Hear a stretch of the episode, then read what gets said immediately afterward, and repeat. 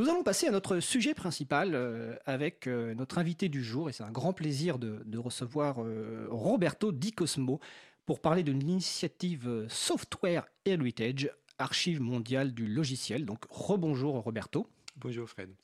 Alors Roberto, tu es bah, italien installé en France, professeur d'informatique. Alors tu es un libriste depuis très longtemps, hein. je Ah oui. pense qu'on se connaît depuis C'était 20 ans. ouais. une petite vingtaine d'années. Euh, tu as été notamment euh, rendu célèbre euh, par un célèbre par un pamphlet en 98 qui s'appelle Piège dans le cyberespace.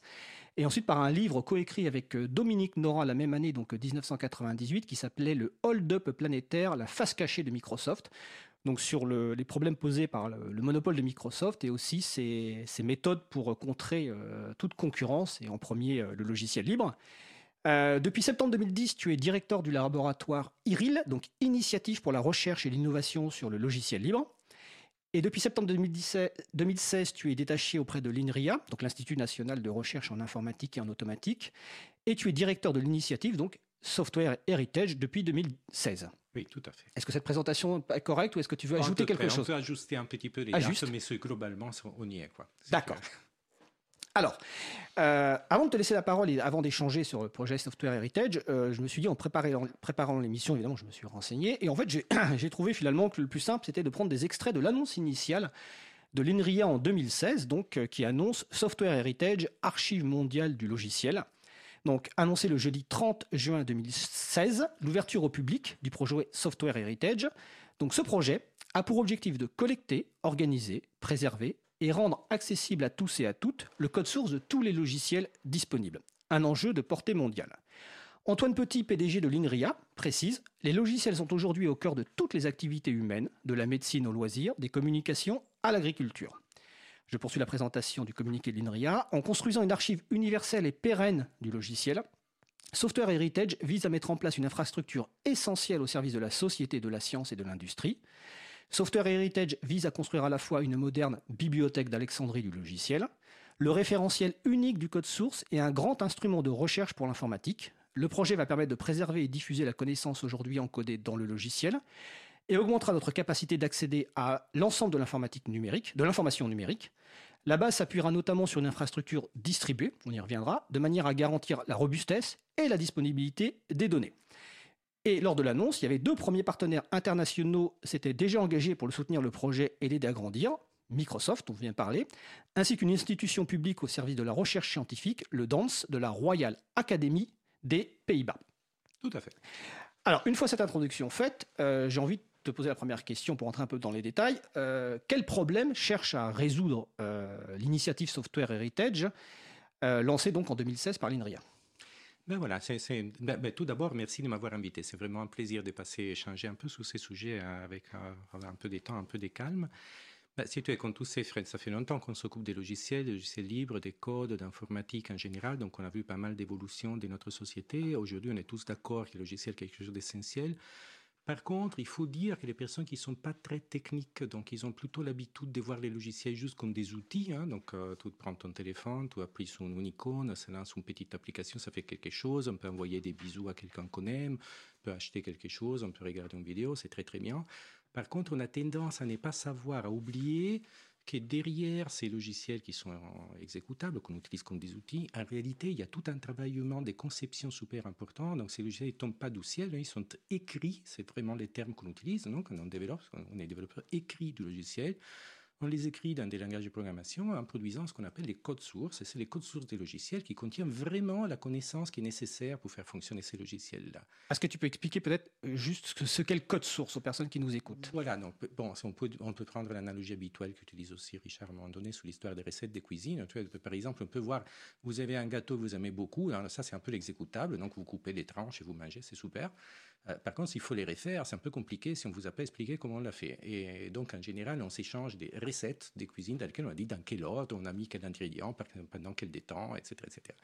C'est un peu la même idée, ou aussi dans la musique, vous pouvez écouter de la musique qui est fantastique, mais euh, pour la refaire, cette musique-là, normalement, on a besoin d'une partition, et les partitions, c'est pas facile de reconstruire juste en écoutant la musique telle qu'elle est.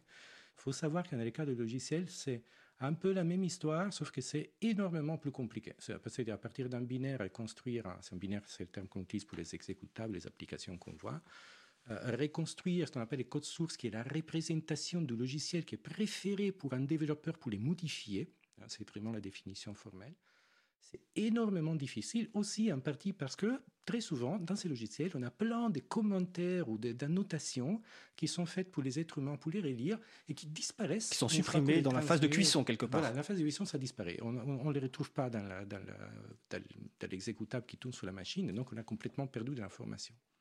Donc ça, c'était un peu les préalables, parce qu'effectivement, on parle souvent des logiciels, mais on oublie que ces logiciels sont fabriqués à travers une forme qui est ces codes sources, qui est vraiment précieuse. C'est une forme d'écriture nouvelle, technique, en sorte de littérature technique du XXIe siècle qu'on est en train de mettre en place. Ça ressemble quand même à un langage quelque part naturel, parce qu'il y a une grammaire, il y a un vocabulaire, et en fait, n'importe quelle personne, y passant du temps, peut apprendre à écrire du code ou à le comprendre. Mais tout fait très bien de le dire, en fait, parce que tu ne faut pas non plus se, sentir rebooté par les codes sources. C'est comme, c'est la même chose que dans la littérature. Hein. Vous savez, on utilise tous les français, alors moi avec un peu d'accent, mais je veux dire, normalement, on utilise tous la langue française.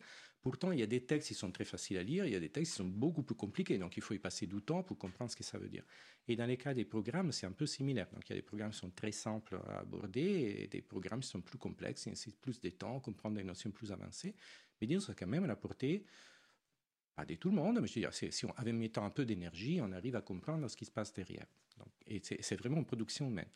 Donc, ce, donc, ce, premier point, je te laisse continuer, c'est l'importance du code source dans le domaine, quand on parle de logiciel. Absolument. Et donc, ça sera l'un des points centraux de Software Heritage. Je te laisse poursuivre. Et donc, là, la, la question, c'est on s'est aperçu qu'effectivement, dans notre monde, et, c'était très surprenant, parce que tu sais, je peux poutrer tous ces. Euh, là, les, les ne peuvent pas les voir, mais moi, j'ai un peu la barbe blanche, là, je commence à avoir un certain âge. N'empêche, comme informaticien, je pense toujours au futur, on est toujours projeté vers le futur. On a du mal à se confronter avec l'idée de perdre, des disparitions, des morts, des, échecs, voilà, des pertes d'informations. Donc, on ne réfléchit pas trop, on est toujours dans la dynamique de construire les choses nouvelles. Mais après, si on se pose un instant, on se rend compte qu'il y a énormément de cette connaissance, énormément de logiciels qu'on a construits, des codes sources qu'on a écrits, qui sont en réalité un danger. Personne ne s'occupe vraiment de les préserver, de les protéger, de les indexer, de les rendre facilement disponibles. Il y a énormément d'initiatives pour archiver des informations numériques. Donc, euh, par exemple, l'Internet Archive, qui est une initiative magnifique. Donc, c'est archive.org ou archive.org. C'est, ça, ça est parti il y a plus de 20 ans, hein, lancé par Bruce Tercal. Il archive les web, hein, les pages web qu'on connaît. Euh, il y a d'autres initiatives qui essaient d'archiver des vidéos, qui essaient d'archiver même des, exécutables des logiciels. Internet Archive fait ça aussi un peu. Euh, donc on archive tout ce que vous voulez dans le monde numérique, sauf, et c'était ça qui était surprenant, les points de départ du projet, sauf les codes sources, qui est quand même la brique fondamentale de la révolution numérique dans laquelle on vit aujourd'hui. C'était étonnant quand on s'est aperçu de ça. Et d'ailleurs, on s'est aperçu de façon un peu. En fait, peut-être que les gens pensaient qu'en fait, comme le code source était dupliqué sur plein de machines, en fait, il ne pourrait jamais disparaître. Peut-être que les gens pensaient ça. Tu les mêmes arguments, on peut le faire pour la vidéo, pour les images, etc. Pourquoi les archiver? Ils sont bien dupliqués sur l'ordinateur de quelqu'un. Et non, mais non, l'archivage, on a tendance à confondre plusieurs activités qui sont très importantes. D'ailleurs, j'ouvre une petite parenthèse, mais qui est importante en termes de terminologie. Mais quand on, développe du logiciel, souvent aujourd'hui, quand on fait du logiciel libre, on travaille de façon collaborative.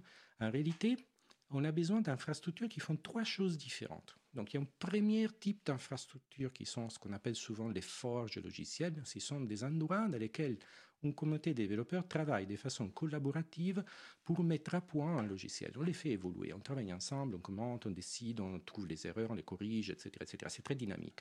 Donc, ce sont les plateformes de développement à un certain moment, on peut dire, tiens, cette version du logiciel-là est quand même la version stable, celle qu'on veut vraiment distribuer, que tout le monde puisse la réutiliser facilement, etc. Donc à ce moment-là, on a envie de les diffuser, de les packager, de les rendre plus facilement accessibles à tout le monde. Et là, on passe dans une deuxième catégorie des plateformes qui sont normalement des plateformes de distribution. Et euh, après, il y a un troisième type de plateforme qui n'existait pas et qui sont des plateformes d'archivage. C'est quoi un archive? C'est un endroit dans lequel, quand on a versé un objet dedans, on a déposé un objet dedans, ben on repasse six mois, deux ans, trois ans, dix ans, cinq ans après, si on est tous vivants, euh, et on retrouve les mêmes objets. Donc, ce sont trois missions très différentes. Je vais juste préciser par rapport aux personnes qui écoutent régulièrement l'émission qu'on a parlé notamment des distributions GNU Linux il y a une semaine ou quinze jours, je ne sais plus, notamment avec Nicolas Dandrimont qui travaille, avec toi sur Software, Heritage, et que sur les, forges logicielles, on en a parlé plusieurs fois, alors pas d'un point de vue technique, mais on en a parlé dans le cadre du, projet de loi, euh, projet de directive européenne euh, sur le droit d'auteur, qui peut mettre justement en danger ces, forges logicielles. Vous retrouvez ces références sur le site de l'April, podcast et transcription. Je te laisse poursuivre, Roberto. Merci. Et donc là, finalement, ce qui manquait dans les panoramas, c'était une plateforme qui fasse vraiment l'archivage de ces logiciels. Et euh, donc c'était vraiment quelque chose qui manquait. Et en regardant un peu plus, on s'était rendu compte qu'effectivement, il y a plein de logiciels, il y a plein de codes sources de logiciels qui sont disponibles. Cela dit, on n'a pas un vrai catalogue, donc ils sont éparpillés sur plein de ces autres plateformes, soit les plateformes de, développement, soit sur les plateformes de distribution. Euh, on ne sait pas où chercher, donc la meilleure, approche en général, c'est un moteur de recherche, demander à un copain à la machine à café, quelle est, où est-ce que j'ai trouvé telle librairie pour faire telle bibliothèque pour faire telle application. Et euh, après, on a découvert qu'effectivement, il n'y avait pas d'archives. Et toi, Fred, par exemple, quand on a commencé ça, parce qu'après, tu as, bien fait de mentionner les 30 euh, juin 2016, c'est le moment où on a annoncé les projets de façon publique? Ah, annoncé les projets de, de, façon publique. Mais, mais le projet avait commencé avant. Euh, les projets avaient commencé bien avant. Donc, c'était plutôt. Les premières idées ont commencé à circuler dans l'été 2014. Hein, donc deux ans avant, en fait. Deux ans avant.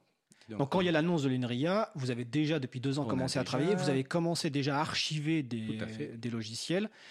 Et, tu te souviens, au moment de l'annonce de l'INRIA, combien il y avait déjà de... de, oh, je pense que c'était sous les communiqués de presse, on avait déjà archivé euh, peut-être un, milliard de fichiers sources euh, différents.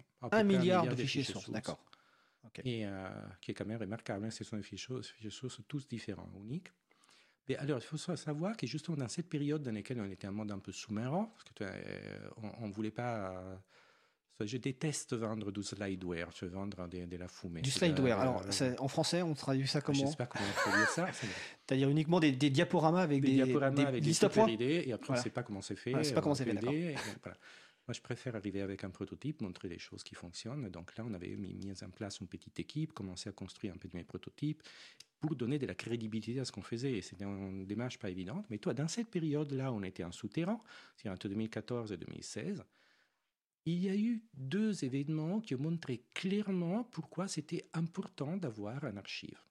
Parce que, comme tu dis, plein de gens ils se disent bof, mais pourquoi faire un archive? Après tout, il y a plein de copies à droite à gauche. Bah oui, c'est sur Internet. on les met euh. sur Internet, on les trouve, etc. Bah, il faut savoir qu'au mois de mars 2015, c'est assez intéressant, il y avait deux plateformes de développement euh, très populaires à l'époque, une qui s'appelait Gitorius et l'autre qui était Google Code, hein, qui n'a même pas exactement la même quantité d'argent derrière, mais c'était très populaire les deux. Sur Gitorius, il y avait à peu près 120 000 projets euh, de développement logiciel. Sur Google Code, il y avait un million et demi. Et au mois de mars 2015, il y a deux annonces. D'un côté, l'annonce de Gitorius qui s'est fait racheter par une autre entreprise qui est GitLab.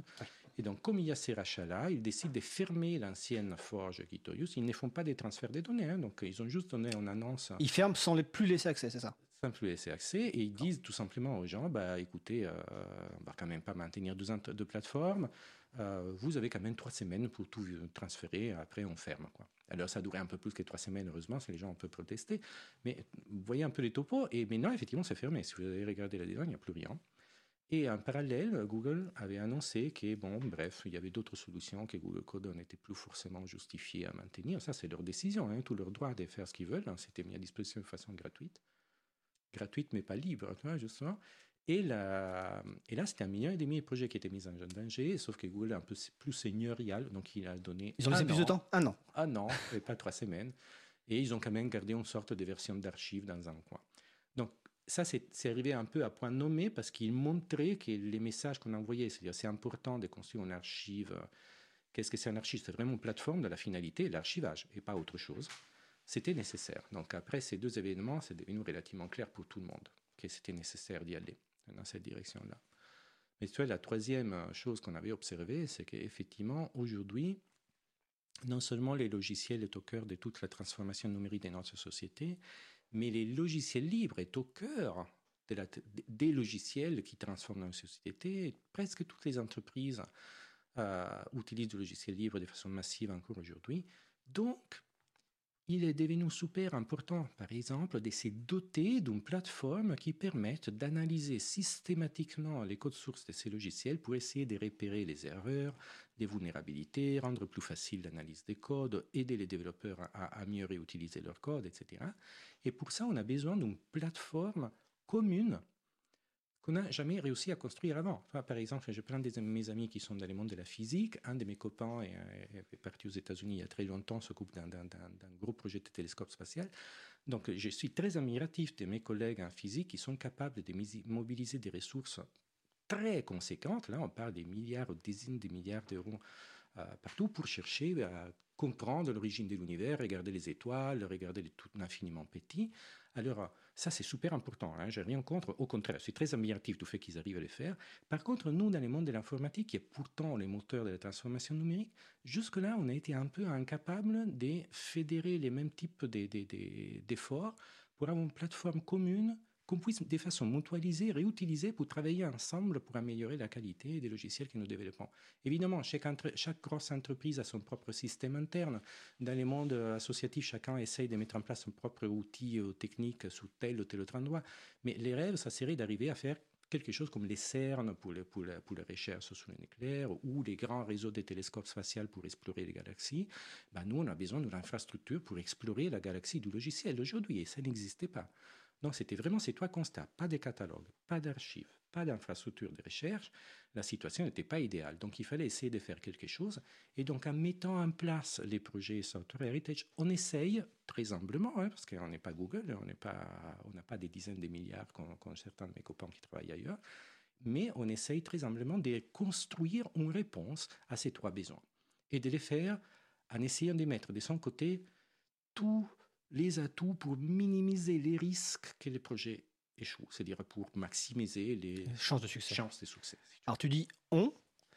Donc le projet a été annoncé, le projet a été annoncé par l'INRIA et comme je, l'ai dit tout à l'heure, tu es détaché à l'INRIA donc tout à euh, fait. quelques années.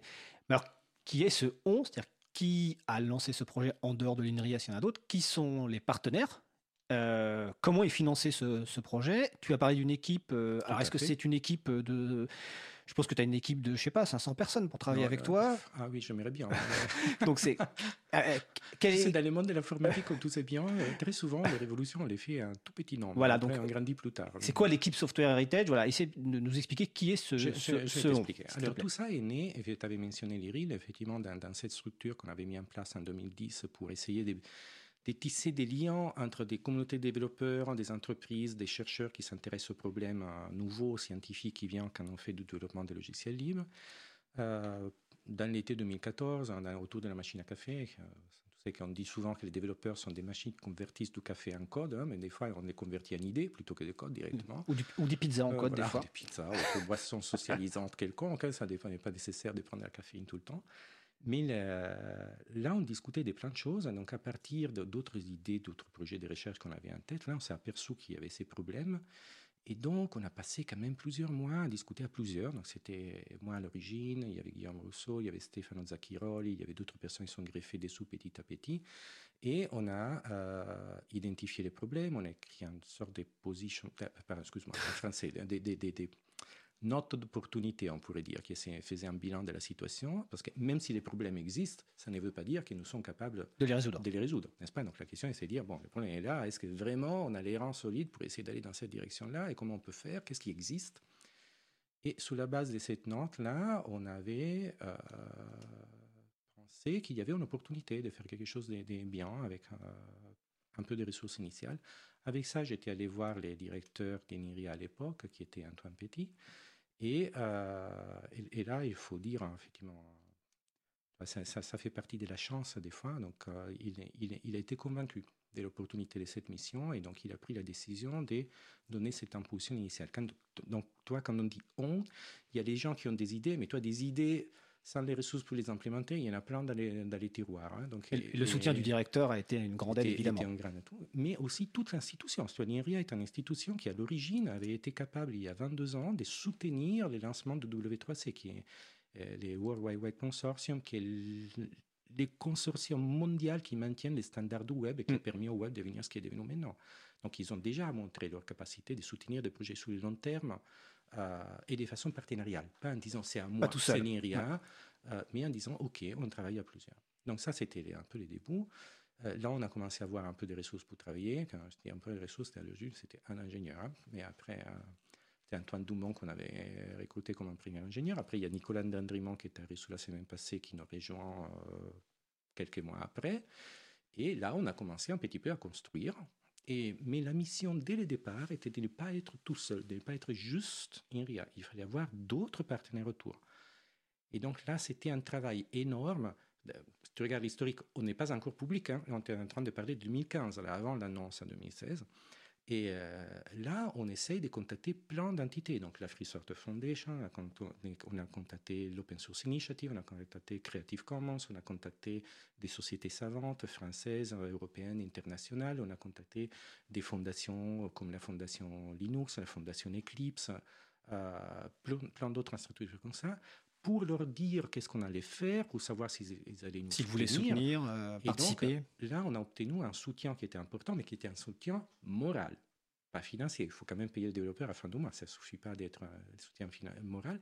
Mais c'est très important parce que en tout cas, ces structures qui sont des structures importantes dans le monde du logiciel libre, Exactement. on considérait que ce projet était fondamental. Donc il fallait le soutenir, au moins moralement déjà. Et donc là, si tu vas par exemple sur les sites de Sortage d'aujourd'hui, www.sortage.org, tu vas regarder dans la partie euh, soutien. Dans les soutiens, il y a des, témoignages. Ces témoignages, il y a une cinquantaine de euh, lettres officielles de tout un tas d'entités diverses et variées qui disent pourquoi ils considèrent que le sujet est important et pourquoi le projet est structurant pour eux. Euh, là, on avait déjà commencé à avoir des premiers contacts avec l'UNESCO, parce que c'est quand même une mission universelle, c'était bien et naturel de travailler avec eux. Mais euh, là, ça ne suffisait pas.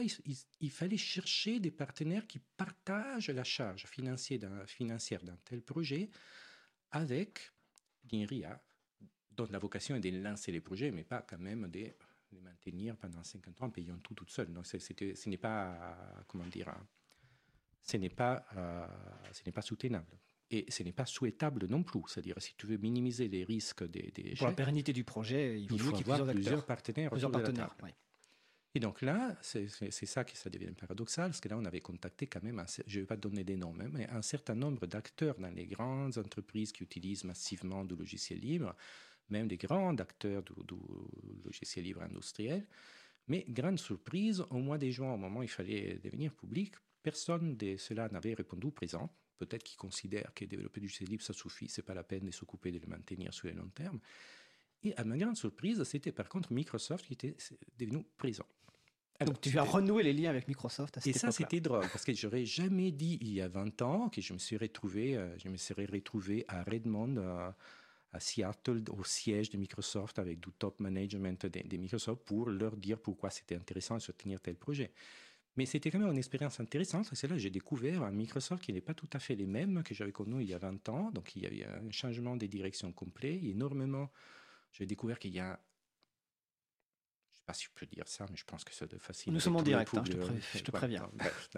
je ne vais pas les dire. Mais il y avait un nombre très conséquent d'ingénieurs à Microsoft déjà en 2015 qui travaillaient en faisant seulement du logiciel libre. Après, c'est devenu public. C'est L'été 2016, euh, Microsoft était l'un des premiers contributeurs à des projets logiciels libres sous GitHub, qui était à la grande surprise de tout le monde, c'est tout le monde.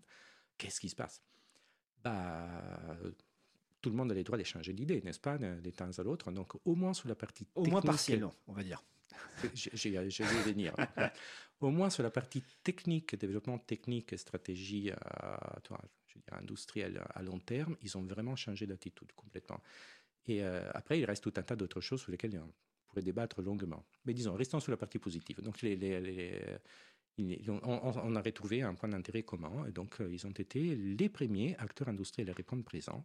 Par contre, les deuxièmes acteurs qu'on avait mentionnés, l'archive nationale de l'Académie des sciences hollandaise, c'est une institution publique et donc, c'était tout à fait naturel de les retrouver à nos côtés, parce que leur mission, c'est archiver les données de la recherche en Hollande, ils ont énormément de demandes de la part des chercheurs qui disent Bon, très bien, archiver les données, c'est très bien, mais qu'est-ce que je fais avec mes logiciels? Où est-ce que je mets mes codes sources? Ils avaient des demandes comme ça, ils ne savaient pas exactement comment les traiter. Quand ils ont découvert ce qu'on faisait dans SoftwareEdge, ils ont sauté immédiatement sur l'occasion en disant Il faut qu'on travaille ensemble. Mais non, on travaille dans un projet européen ensemble, par exemple.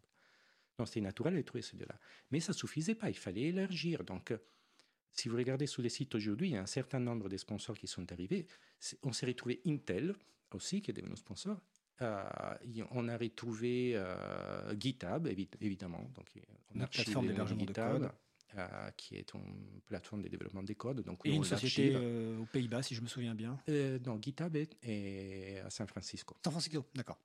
Oui. Et a été racheté par ailleurs, donc c'est l'élément qui incroyable. À l'envers, donc ça a été racheté par Microsoft cet été pour 7 milliards de dollars. C'est assez intéressant. Et ah, tu parlais de GitHub, GitHub, GitHub, oui, D'accord. Je crois que c'était GitLab, excuse-moi. Non, GitLab, c'est autre chose. oui. oui, oui, on a des contacts avec GitLab aussi, donc on a archivé aussi GitLab.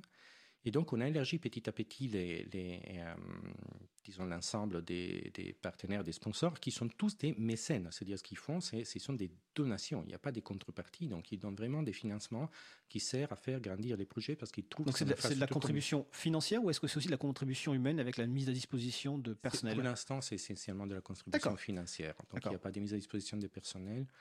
Euh, mise à disposition personnelle, c'est compliqué. Non oui, mais ça aurait pu être. Euh, ça aurait pu être, mais, euh, mais ça commence à arriver. C'est-à-dire on commence à avoir des contributions qui viennent de certaines entreprises, mais, mais pas vraiment au personnel qui est mis chez nous. Et donc ça permet de financer une équipe de combien de personnes aujourd'hui Alors aujourd'hui, si tu regardes sur les sites web de Software, je te trouveras, je ne vais pas dire de bêtises, mais je pense que tu, tu vas trouver probablement 14, 15 photos. Hein, donc, peut-être un peu plus parce que sur les sites web, on a mis aussi les, disons, les, les conseils scientifiques. Et donc, ça fait quand même une dizaine de personnes à temps plein qui travaillent sur les projets. Donc, on a un peu grandi. Hein. De l'époque, on était deux, euh, trois. La machine à café, c'est un peu agrandi, la machine à café. La machine à café est toujours là, mais bref, c'est un, peu, un peu grandi. Et on est accueillis dans de très bonnes conditions euh, chez IRIA pour, euh, pour pouvoir travailler sur les projets. Mais Donc l'équipe est physiquement, toutes les personnes sont ici à Paris. À Paris. Dans, les locaux d'IRIA, pour l'instant, accueillis là. Ce n'est pas forcément la position définitive. Mais ce qu'il faut quand même remarquer, c'est que euh, les 10 à temps qui sont là maintenant, c'est seulement maintenant hein, qu'on est arrivé à 10. Non, on a grandi petit à petit. On fait quand même un travail qui est énorme par rapport. C'est-à-dire, on peut le voir comme beaucoup, mais en réalité, on est tout petit par rapport à la mission monstre qu'on s'est donnée. Donc, effectivement, il y a tout un tas de questions à se poser. C'est-à-dire, quelle garantie d'y arriver à long terme? Quelle stratégie mettre en place pour pouvoir travailler sur tout ça? Euh, Mais je dois dire quand même, la première étape est d'avoir toutes les personnes qui sont dans l'équipe qui sont extrêmement motivées pour travailler là-dedans. Alors, Nicolas, qui est eu la semaine passée, c'est un ancien acteur du monde du logiciel libre. Stéphane Zakirol était le projet leader du projet, projet Debian pendant trois ans. C'est un chercheur magnifique. Il y a d'autres personnes qui sont motivées. Donc, des fois, il n'y a pas que l'argent qui fonctionne. Hein. Des fois, il, y a une vraie motivation et c'est ça qui, qui aide beaucoup. Eh ben, c'est une bonne conclusion pour cette première partie d'émission. On va faire une pause musicale. Euh, nous allons écouter Mountains par euh, Cud, Cud Eastbound, excusez-moi, et on revient juste après ça.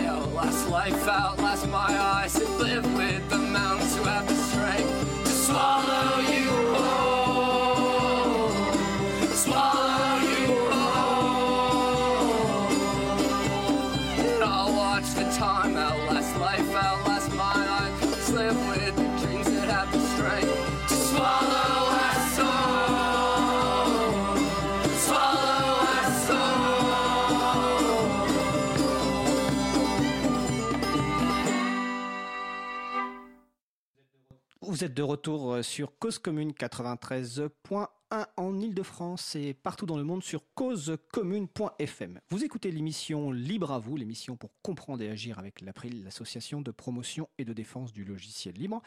Nous venons d'écouter Moon Tense par Cud Itzbund, euh, qui est disponible en licence Creative Commons partage à l'identique. J'en profite pour rappeler que toutes les musiques que nous diffusons sont librement partageables, y compris pour des usages commerciaux. Vous retrouvez la référence sur le site de l'April, donc april.org.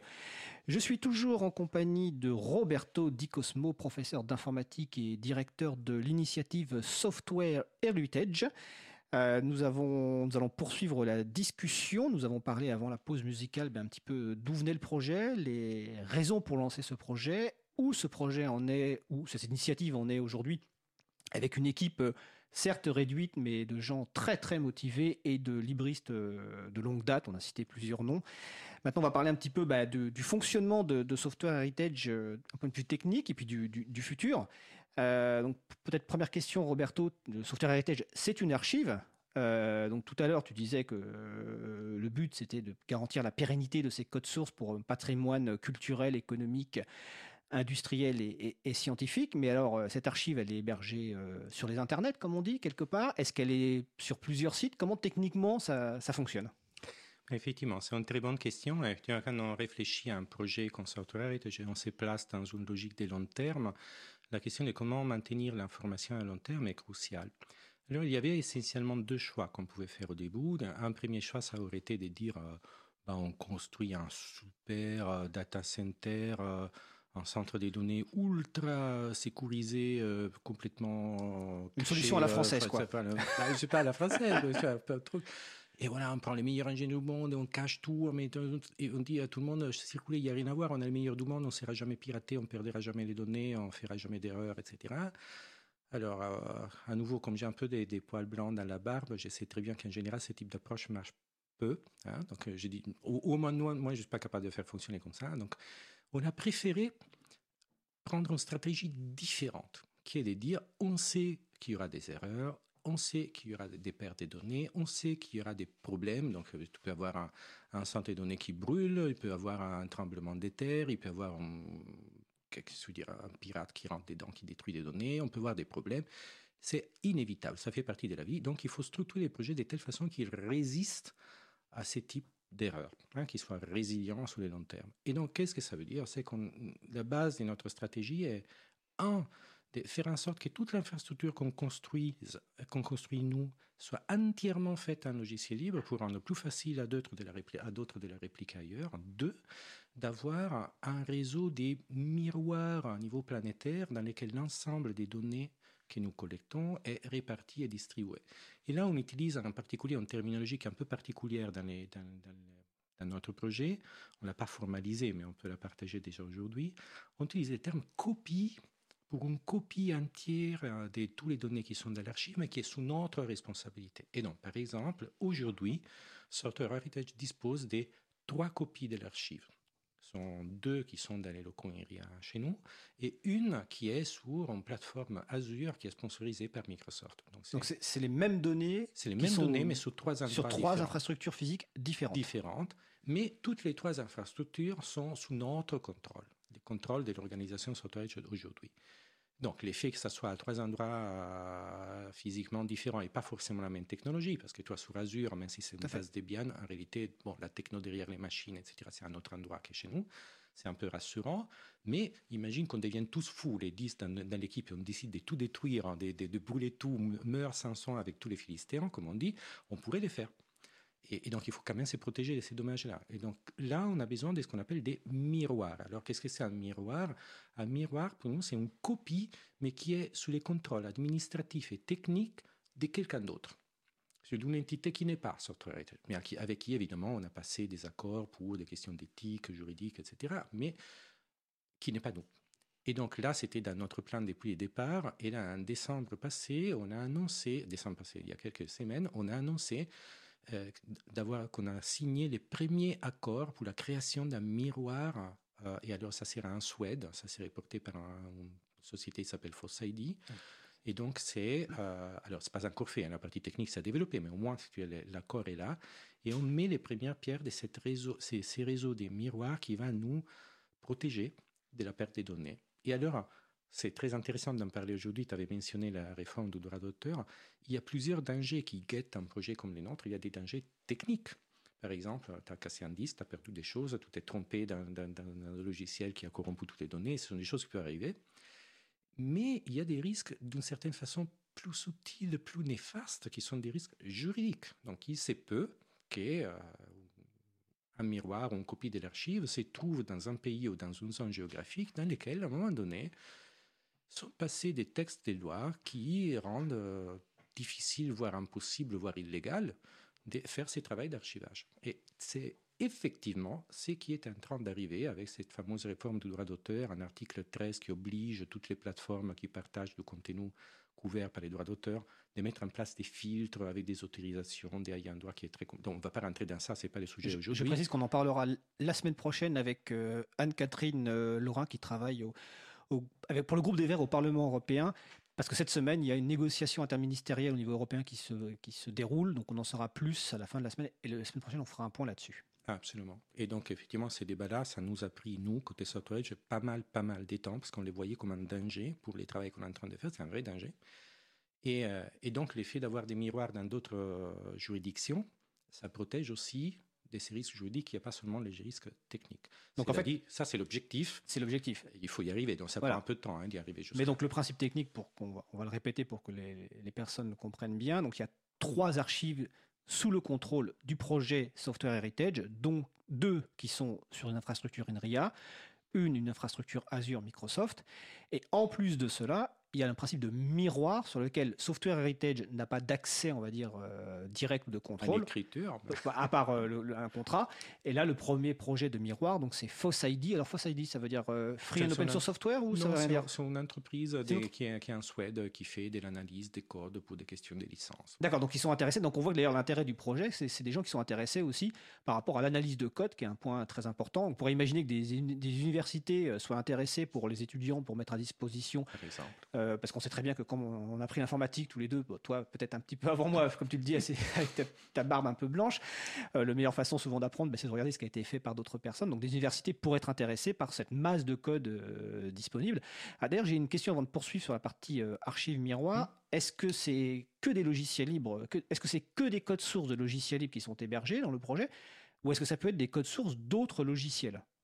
Oui, c'est une très bonne question. Effectivement, en réalité, je vais même généraliser la question. La question est de savoir comment on décide qu'est-ce qui mérite d'être archivé dans l'archive Voilà. des Software Heritage. Et effectivement, la position qu'on a prise dans Software Heritage, c'est quelque chose qui, qui, qui- qui fait un peu dresser les cheveux sous la tête quand, quand j'en parle avec des gens qui sont habitués des, des- des- de l'archivage traditionnel, que ce soit dans des bibliothèques ailleurs. Euh, nous, on a pris une position très particulière. On essaye d'archiver tous les codes sources qui sont publiquement disponibles, c'est-à-dire auxquels on peut avoir accès. Donc, on ne filtre pas spécialement sur les faits qu'ils soient des beaux logiciels ou des, pas, des logiciels pas, pas très beaux, ou que les- la licence permette explicitement la redistribution, donc qu'ils soient vraiment des logiciels libres, ou que ce soit juste des codes qui ont été mis à disposition, ben, dont la licence n'est pas super claire, etc. Mais elle permet au moins de faire Au la moins- copie Au moins de code. faire la copie. Voilà. Et, euh, et l'idéal, ça serait à terme d'arriver à avoir vraiment tous les logiciels, même les anciens, parce que si tu veux, les logiciels qui sont propriétaires aujourd'hui, tant qu'on ne change pas encore une fois la, d'auteur, n'étant pas hein. le droit d'auteur euh, au-delà du, du de ce qui est déraisonnable, le qui qui est déjà le cas, oui. Voilà. Nous sommes d'accord. Et normalement, au bout des 70 ans, ils deviennent euh, domaine public. Donc, euh, au moins, essayer de Après la mort de l'auteur. Oui. Et en réalité, pour les logiciels industriels, c'est à partir de la- leur mise à, dis- sous les commerces. Ah, pour les logiciels industriels, d'accord. Oui, oui, oui, pour les logiciels industriels. Et euh, effectivement, pour le moment des auteurs, là, c'est un peu compliqué. Mais l'idée, ça serait mieux de les avoir, question de pouvoir les mettre à disposition plus tard. Et là, j'aurais plein d'anecdotes à raconter, mais on ne veut pas y rentrer maintenant. Oui, parce que sinon, On n'aura pas le temps dans l'émission. Ce sera une deuxième émission. Voilà. Donc c'est tout code en fait qui est disponible sur Internet. euh, On essaie de les collecter. Et maintenant, on a ouvert plein de pistes. C'est-à-dire, les, techniquement, je vais donner quelques éléments techniques supplémentaires. Pour les grandes plateformes de développement, comme GitHub, qui est très populaire aujourd'hui, ou GitLab, ou même la, la Forge Inria, ou même Pharmagit, qui est la, la- la forge mise à disposition par Pharmasoft ici en France, ce qu'on fait, on met en place un mécanisme de moissonnage automatique. C'est-à-dire, on va collecter toutes les données, qui sont, tous- tous les logiciels qui sont disponibles là-dessous et on les intègre automatiquement. Par contre, on a aussi rajouté des pistes pour pouvoir, de façon explicite, déposer des logiciels, par exemple des logiciels développés dans le cadre de, de la recherche, de, de la recherche académique, pouvoir les déposer. Là, on a fait un partenariat avec un portail national qui s'appelle HAL. Et après, on a aussi ouvert un HAL, service H-A-L HAL. Oui. Donc, c'est une sorte de portail open access pour l'accès ouvert aux, publications. Et maintenant, il y a un mécanisme pour déposer aussi du code scientifique dedans. Et euh, plus récemment, on a ouvert un mécanisme qu'on appelle, passer à l'anglais, Save Code Now. Donc, c'est possible d'aller sur site votre, code- le- votre code maintenant. maintenant. Donc, c'est possible de nous indiquer qu'il y a certains endroits dans lesquels il y a du code important. Et donc, euh, en nous indiquant cette piste-là, après nous, on les, on les rajoute au moissonneur. Oui, parce qu'en fait, euh, évidemment, euh, Software Heritage ne peut pas avoir connaissance de tout le code qui existe sur Internet. Enfin, ça paraît compliqué. Euh, J'ai une question sur les, sur les plateformes que tu as citées, les- d'hébergement de, de logiciels. Est-ce que ces plateformes donnent un accès complet, exhaustif à l'ensemble des codes qui sont hébergés Est-ce que, est que Software Heritage est a une, a une certitude de pouvoir en fait récupérer tout le code qu'hébergent ces, ces plateformes d'un point de vue technique? Bah, D'un point de vue technique, la réponse est que es oui. Disons, techniquement, c'est compliqué. On ne va pas rentrer dans les détails, Ouais. mais oui, on peut y arriver.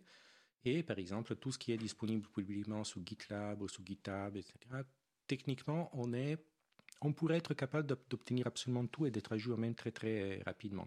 Après, il ne faut pas oublier hein, qu'on est une petite équipe, qu'on a commencé avec des ressources relativement limitées. Donc, si on avait des milliards, on ferait beaucoup plus. On n'a pas de Ah, mais milliards. Ma question, c'est pas forcément sur l'équipe, c'est sur la, Est-ce qu'il y a un filtre de le- côté qui nous empêche du- de l'obtenir? Oui, ou est-ce que le- la plateforme d'hébergement propose déjà une liste exhaustive de ces projets en disant, bah voilà, là c'est facile, c'est de, si de effectivement, ces plateformes plus récentes comme GitLab ou GitHub, effectivement, fournissent une interface euh, accessible à toutes les des machines, ce qu'on appelle des API, hein, des interfaces de programmation qui permettent de lister les contenus. Donc, on a au moins accès à la liste des contenus qui sont disponibles.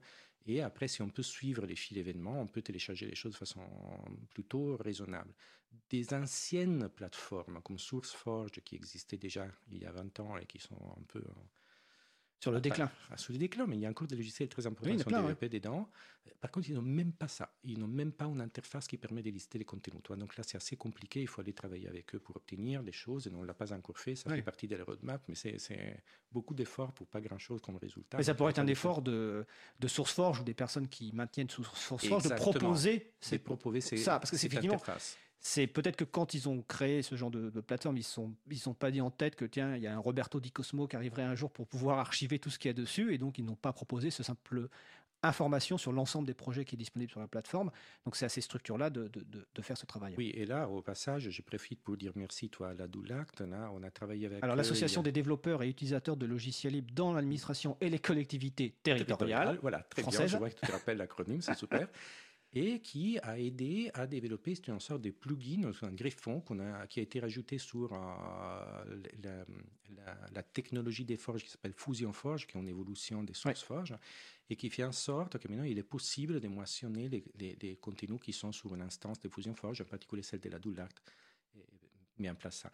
Mais toi, donc, ça fait partie de ces travaux collaboratifs dans lesquels, euh, je, je vais essayer juste d'arriver à dire ça clairement, la mission qu'on qu'on s'est donnée est quand même énorme et herculéenne, et on n'y arrivera jamais si on les fait tout seul. Donc toute la stratégie du projet est de rendre facile et possible à tout le monde de participer. Tu parles de la Dulact. euh, le 8 janvier, on recevait euh, Laurent Joubert et Mathilde Bras de, de la DINSIC, donc la Tout direction interministérielle du numérique et de la société de l'information et de la communication. Là, j'ai un petit doute sur l'acronyme, mais en tout cas, la, on va dire la direction informatique de l'État. Et Laurent Joubert avait annoncé qu'il y avait un partenariat qui se créait entre la DINSIC et Software Heritage pour que Software Heritage archive les codes sources publiés par l'administration. Absolument. Et ça, c'est l'objectif. L'objectif. encore une fois, l'idée est euh, est-ce que dans l'État français, normalement, il y a une obligation d'archivage des données publiques, en particulier. Donc, il y a des archives nationaux, et voilà. Maintenant qu'on passe dans le monde numérique, il faut avoir des archives numériques. Il y a tout un tas d'initiatives pour archiver plein d'informations numériques de l'État français. Pour ce qui concerne les codes sources des logiciels, l'idée est que tout ça soit archivé dans Software Heritage, qui est une plateforme qui n'archive pas seulement les codes sources de l'administration française, mais aussi les codes sources de l'administration française, pas la fin d'en faire 42. L'idée, c'est de les remettre ensemble et de travailler en bonne entente avec les services de l'État pour faire en sorte que les différentes euh, euh, plateformes de développement qui sont un peu éparpillées dans les différents ministères, différents endroits, soient toutes tracées et indexées qui permettent l'archivage systématique dans Software Heritage. Euh, tout à l'heure, tu as dit que quand le projet a été lancé en, en 2016, il y avait, alors, si je me souviens bien, un milliard de codes sources ou de Oui, lignes de, tout à fait. Un milliard des, des fichiers. de fichiers. Euh, Aujourd'hui, euh, est-ce qu'il y a des statistiques sur le nombre de projets qui sont archivés par mois euh, pour donner une ordre d'idée de la progression? Ben, si, toi, nous, on est, on est très logiciel libre, très transparent, très tout ouvert. Donc, si tu, si tu vas sur les sites web qui est www.softwareedge.org et slash arch- archive, donc tu vas dans l'archive là-dedans, tu auras des jolis graphiques qui sont à jour. hein. donc, ils te montrent, euh, maintenant, on doit être à 88 ou 89 millions de projets euh, indexés, à peu près 5 milliards et demi des fichiers sources uniques. Et il y a des jolis graphiques qui te montrent comment ça évolue euh, dans Alors, le temps. Euh, donc comme on a Internet et que j'ai un, lap- un ordinateur devant moi, effectivement, alors euh, les, les fichiers sources, euh, c'est 5, 5 milliards, 6, Ouais. visiblement. Euh, ça représente 23 millions de personnes différentes, 88 millions pro- de projets, et on regarde et on voit euh, un certain nombre de plateformes qui sont automatiquement archivées. Donc euh, tout à l'heure tu as cité GitLab, GitHub, il y a aussi euh, Framagit euh, que tu as cité, Debian, le projet GNU. Euh, et puis d'autres euh, d'autres projets. Donc c'est sur euh, archive.softwareheritage.org. Euh, donc c'est une grosse progression. voilà. Absolument. Et, et je suppose que ça a un impact, peut-être, on parlait tout à l'heure des, des données, sur la taille de l'archive. Alors d'ailleurs, j'ai une question un peu peut-être un peu technique, le temps passe, on va... Mais est-ce que vous avez pour le- la, la conservation de ces fichiers, qui viennent beaucoup, pour beaucoup en fait de plateformes d'hébergement qui utilisent, qui utilisent Git, Mhm. donc euh, est-ce que vous êtes, euh, vous êtes parti sur la même architecture technique, ou est-ce que vous avez développé quelque chose de spécifique pour euh, Software Heritage? Alors, c'est une très bonne question. Alors, toi, l'idée, à nouveau, c'est qu'il faut se placer dans une logique de long terme. L'idée est essayer de ne pas réinventer les choses qui existent, parce que tu réinventes encore des standards différents, c'est un peu compliqué. Mais par contre, essayer de réutiliser les meilleurs qui existent à chaque moment donné. Donc, en particulier, c'est l'architecture technique, des- les modèles des données qui est derrière l'archive de Software Heritage est essentiellement les mêmes modèles de données qui est derrière Git, mais avec une grosse, grosse différence, c'est Ouais. qu'on utilise ces mêmes modèles de données pour tous les projets mélangés. Donc, effectivement, peu importe d'où vient un fichier source, un, répertoire, un commit, un release, etc., on mélange tout dans un énorme graphe dans lequel, s'il y a un bout de projet qui a déjà été utilisé dans, dans un endroit et on les trouve à un deuxième endroit, on ne les copie pas, on ne les duplique pas, on garde juste les traces que c'est le même objet. qui permet de sauvegarder de Ce l'espace qui disque permet de réduire l'occupation de l'espace disque de façon monstrueuse. C'est-à-dire, maintenant, tout ce que vous voyez sous l'archive fait un peu plus des 200 téraoctets de données et, un, et quelques téraoctets des des- des- des bases de données pour les graphes centrales, ce qui est microscopique par rapport à la ce que quantité des, ce que ça archive. ce que archive. Parce qu'il y a énormément de duplications dans les, dans les travaux de développement de logiciels. On réutilise énormément des fichiers qui existent déjà dans d'autres projets. On fait des, ce qu'on appelle des forks, etc. Donc, nous, on a un modèle d'archivage qui est structuré exactement pour passer à l'échelle de ce mécanisme des forks, des duplications Ah, diverses et variées. Un fork, c'est qu'on part d'un projet et on va en faire une version modifiée. Donc évidemment, la version modifiée va avoir une bonne partie du code original parce que c'est le principe et c'est aussi l'un des principes euh, du logiciel libre.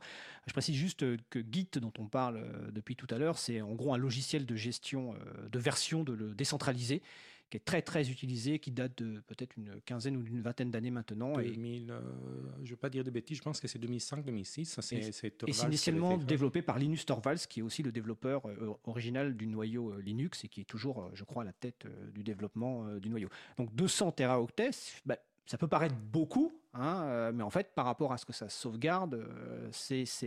Mais, mais attention, quand même, Oui. ça grandit. Hein. Oui, mais voilà, ça, ça grandit. mais ça va grandir. hein. Ça- donc on a Euh, de même si on peut espérer peut-être qu'une bonne partie des codes déjà existants ayant déjà été euh, archivés.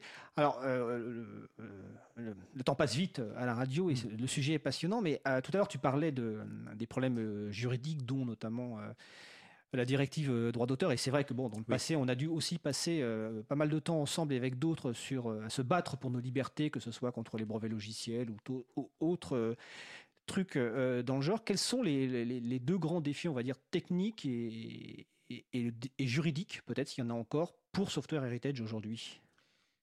Sur la partie technique, effectivement, là, là, je prends une petite parenthèse, mais ça vaut vraiment la peine. Parce qu'au moment où on a lancé les projets, on s'est dit, bon, bref, euh, on construit cette infrastructure, on utilise un peu la technologie qu'on connaît aujourd'hui, on essaye d'utiliser la meilleure, hein, et euh, avec des gens motivés et des, des très bons niveaux. Mais après, on utilisera tout ça pour faire de la recherche sur ces informations. Et après, on s'aperçoit petit à petit que l'infrastructure même que nous sommes en train de construire est un projet de recherche lui-même parce qu'il y a tout un tas de défis techniques qu'on n'imaginait pas tout à fait au moment où on a commencé. Bah, finalement, c'est une architecture distribuée dans laquelle on stocke une énorme quantité de fichiers qui sont relativement petits, donc ce n'est pas exactement ce qui est nécessairement euh, standard dans le monde industriel aujourd'hui. Il, y a des questions de, ré- de réplication, des, des, des- des sûretés. Donc, il y a énormément de- de- de- de- d'indexation dans ces graphes très, très, très grands, comment construire des moteurs de recherche là-dessous. Euh, donc, euh, effectivement, il y a énormément de défis. Il y en a plein, plein, plein. En même temps, c'est un problème amusant parce que ça permet de faire venir, j'espère, d'attirer un certain nombre d'équipes de recherche qui cherchent des problèmes intéressants. Bah, là, il y en a plein. Il faut qu'ils ils ont viennent. une euh, base de données alors là, il y en a plein à gérer qui est monstrueuse, donc c'est Voilà, intéressant. C'est plein de problèmes. Faut juste savoir, donc moi c'est bien dans l'académique, c'est dans le monde académique on prend du temps. hein. donc entre le moment où tu intéresses quelqu'un au problème, le moment où les, les gens commencent à travailler, il se passe déjà un an, peut-être deux, et qu'il y a un résultat que tu puisses industrialiser et mettre dedans, et ça peut être quatre ou cinq ans. Mais c'est pas grave, parce que nous on est dans une logique de long terme. L'idée c'est créer vraiment une activité de recherche autour qui améliore l'infrastructure petit à petit. Euh, voilà. Donc après, je ne vais pas rentrer trop dans la partie Non. super technique. euh, Et la partie juridique, est-ce qu'il y a des, à part la directive droit d'auteur, qui est projet de directive droit d'auteur, qui est un gros problème euh, juridique, mais dont on espère que ça sera terminé bientôt, euh, est-ce qu'il y a d'autres défis juridiques? je ne sais pas si j'appellerais ça vraiment des défis juridiques, c'est plutôt organisationnel. Toi. Donc, Ah, je, je organisationnel. reviens un peu à cette idée. Donc, c'est place dans une logique de long terme. Comment construire quelque chose qui est vraiment euh, résistant aux, risques sur les longs termes On l'avait déjà dit avant, on veut avoir plusieurs partenaires. On ne veut pas construire une entreprise qui peut être rachetée ou peut faire faillite. On ne veut pas dépendre d'un seul acteur qui peut changer d'avis, même s'il est très très riche, comme c'était le cas de Google quand il a fermé Google Code. Ce n'est pas juste une question d'argent, c'est aussi une question de stratégie. ça, ça permet de rappeler que même si c'est des grandes structures comme Google ou autres, des fois ça peut fermer du Ah bah jour oui. au lendemain. Alors, c'est On peut le rappeler à pas, pas mal de personnes qui, décision, dont la vie euh, informatique dépend de ces géants. C'est une décision qui est prise par, par une gestion, mais ils ont souvent leurs raisons. Mais je veux dire, c'est ce qui est important d'avoir un- une structure qui contrôle les projets, qui pilote les projets avec exactement la mission de faire seulement ce qui est dit dans les projets, c'est-à-dire collecter, préserver, rendre disponibles les codes sources de toute la planète. Et donc là, on réfléchit maintenant à la mise en place d'une stratégie pour devenir pérenne. Donc au début, c'était un projet hébergé par qui continue de nous soutenir. Maintenant, on est dans une phase de transition. On commence à construire une infrastructure juridique et une fondation abritée. Et à terme, on veut arriver sur l'équivalent d'une structure des fondations dans lesquelles on peut avoir justement des, plusieurs partenaires qui travaillent ensemble avec une dotation pérenne pour faire en sorte que les projets soient viables très, très, très, à très, très long terme, que moi je puisse partir à la retraite le plus vite possible, en en empêcher tranquillement sans avoir à, courir après les sponsors tous les deux minutes. Mais donc là, là, construire vraiment la bonne structure, ça prend effectivement du temps, mettre en place la bonne organisation pour que ça, ça fonctionne bien, ça prend du temps. Et une autre partie de la stratégie qui est très intéressante, quand on construit une infrastructure comme Software Heritage, on ne s'intéresse pas seulement euh, au monde de l'industrie, on ne s'intéresse pas seulement au monde de la recherche, on ne s'intéresse pas seulement au monde de la culture, on ne s'intéresse pas seulement au monde associatif ou des, des administrations publiques. En réalité, on construit une infrastructure qui est au service de tous.